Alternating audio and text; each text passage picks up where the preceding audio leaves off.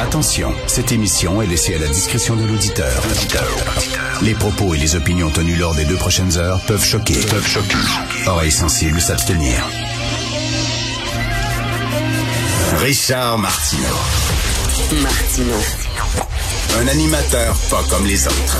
Richard Martineau. Cube Radio.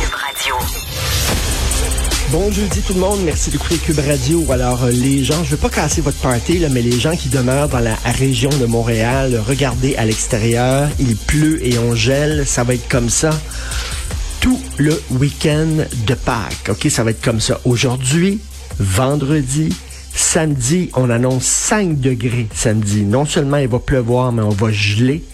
Dimanche et lundi, ça va être comme ça. Donc, oubliez le vélo, oubliez les marches en forêt, humer l'odeur du printemps, les randonnées, tout ça. Je sais pas ce qu'on va faire avec nos enfants. On va être euh, embarrés en dedans tout le week-end de Pâques au complet. On va faire quoi? Des Legos, des casse-têtes, on va regarder des films, on va jouer aux jeux vidéo, on va aller au cinéma. J'en ai aucune espèce d'idée. Mais bref, la mi-avril, bordel de merde. Est-ce qu'on a le droit d'avoir un break? Déjà, au mois de mars, on est épuisé, on est tanné, on est on a l'hiver dans le corps. Mais là, le mois d'avril, il lâche tout. On l'oublie chaque année. Moi, je me dis toujours chaque année, le mois de mars, c'est fini. Avril, yes. Et ben non, avril, c'est vraiment de la merde aussi. Donc, en avril, ne te découvre pas d'un fil, blablabla. C'est vrai. Alors, un week-end de schnout, euh, bonne journée. on est jeudi, jeudi saint. C'est quoi jeudi saint? Donc, vendredi saint, c'est l'arrestation, c'est le procès et la crucifixion. Jeudi saint, c'est la dernière scène, c'est le dernier repas. Ah oui, euh, alors Jésus amène sa gang euh, probablement dans un apporter votre vin. Quoique lui, il avait pas besoin, il, transformait euh, l'eau en vin, fait qu'il y avait aucun problème là, pour, pour ça. Puis les pains aussi, il multipliait les pains, puis tout le truc. Mais souvenez-vous, souvenez-vous, le dernier repas, ah bien sûr, il y a la, la toile de, de Léonard de Vinci qu'on connaissait tous, là puis qui a été reprise, puis parodiée par à peu près tout le monde.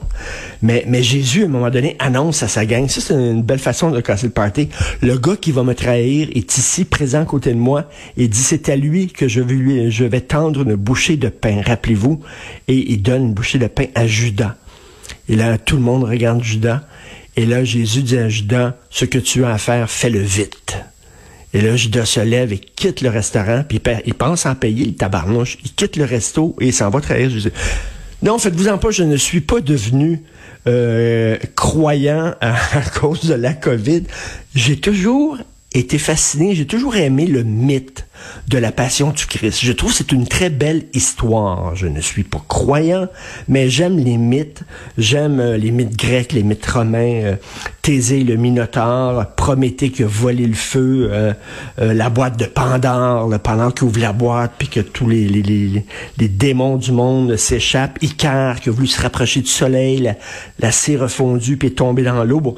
Jason et la toison d'or, j'aime ça, et je trouve que c'est une belle histoire, c'est un beau mythe. Et lorsque j'étais jeune, le vendredi saint, bien sûr, on diffusait à la télévision les fameux films bibliques, on s'en sortait pas, il y avait toujours les dix commandements avec Charlton Heston qui ouvrait la, la mer rouge en deux avec des, effets spéciaux épouvantables aujourd'hui, mais qui à l'époque étaient spectaculaires.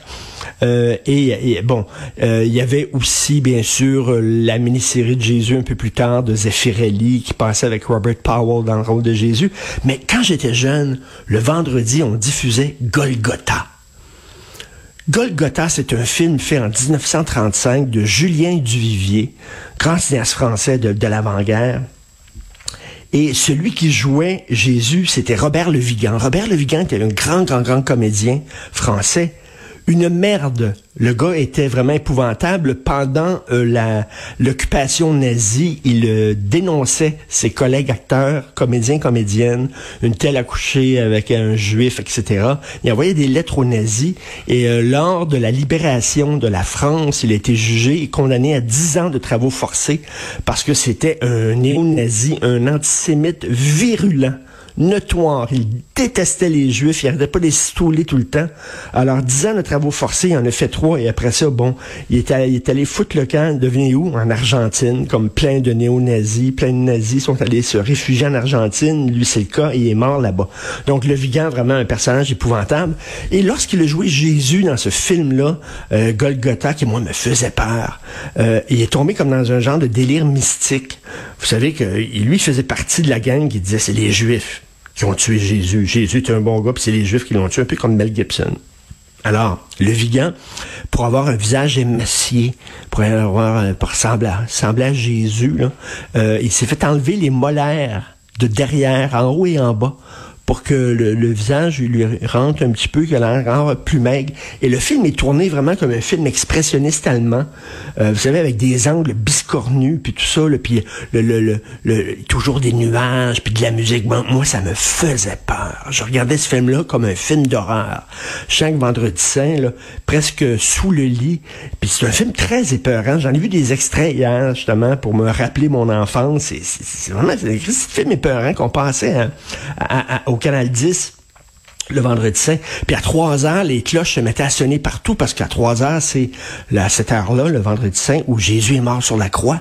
Et là, le, temple du voile s'est déchiré et là, il y a eu comme des vents violents, les nuages noirs et tout ça. C'était presque la fin du monde. Et là, ça sonnait, là. Ça sonnait à 3 heures et moi, ça me faisait peur. J'avais peur. J'avais passé à la fin du monde. Et c'est ça qui jouait ce Christy film-là, Golgotha, qu'on ne voit plus maintenant, mais bref, euh, euh, c'était le, film de mon enfance. Et après ça, bien sûr, il y en a eu d'autres. Le film de Mel Gibson, complètement délirant. Je sais pas si vous avez vu ça. La Passion du Christ, où c'est un film hyper sadique, complètement sanglant. Pendant deux heures, c'est rien que tous les, les, les martyrs qu'on faisait souffrir au Christ et, dans le film de Mel Gibson, et c'est probablement historique, c'est probablement comme ça ça se faisait. Mais vous savez, quand il fouettait Jésus, quand il se promenait dans la rue, puis il le fouettait, alors au bout de chaque euh, liane, petite euh, liane de cuir, là, euh, il y avait comme un hameçon accroché. Alors quand on le fouettait, c'est comme on lui donnait un coup de fouet, puis là, c'est les hameçons-là pognait dans la peau. Et là, il fallait appuyer euh, le pied sur le dos du, euh, du, martyr, du crucifié, puis là, tirer, clair, pour arracher le fouet qui était poigné dans son dos par un paquet de petits hameçons. Alors, le film de Gibson, c'est rien que ça, c'est du sang qui pisse pendant deux heures. Euh, vraiment drôle de personnage. Alors voilà, c'est le vendredi saint. Aujourd'hui, jeudi saint, c'est la trahison de Judas le méchant Judas. Euh, on apprend plus aux enfants. Je, je veux pas donner des cours de religion et tout ça, mais je trouve que c'est des mythes, des mythes intéressants. C'est des mythes fondateurs aussi de notre civilisation euh, occidentale. Veux, veux pas. Moi, je le dis toujours, je ne suis pas croyant, mais je suis de culture chrétienne. Je suis de culture judéo-chrétienne. Ça fait partie de, de mon environnement culturel. Et bon, euh, lorsque je vois ces histoires-là, il y a quelque chose qui me touche là-dedans. Je me souviens rapidement, il y a quelques années, grâce à mon ami David Wallet, qui nous a quittés, euh, à qui je pense régulièrement. Je suis allé euh, en Israël et à un moment donné, on était avec le guide. Il dit, savez-vous où on est? Je dis non. Ben, il dit, on est au jardin des Oliviers. Et là, effectivement, il y avait des oliviers. Ben, c'est ici que Jésus a eu, vous savez, euh, il savait qu'il allait se faire dénoncer par ses proches. Et c'est là où il y a eu des doutes. Il y a eu vraiment des doutes en disant, qu'est-ce que je suis en train de faire là? Merde, c'était écœurant, je vais me faire crucifier, j'ai eu peur et tout ça. Et, ça m'a très touché, pas parce que je crois à ça, mais parce que c'est un, un, un mythe. Et je me suis dit, ben, l'origine de ce mythe-là, c'est là. C'est là, c'est l'origine d'un mythe qui a traversé le temps et euh, une légende absolument fabuleuse. Et j'étais en plein jardin des Oliviers. C'était très particulier. Donc, euh, ben, on va, on va être à l'intérieur. On va se courir après. On va faire des puzzles. Il va falloir vraiment être extrêmement imaginatif pour amuser nos enfants ce week-end.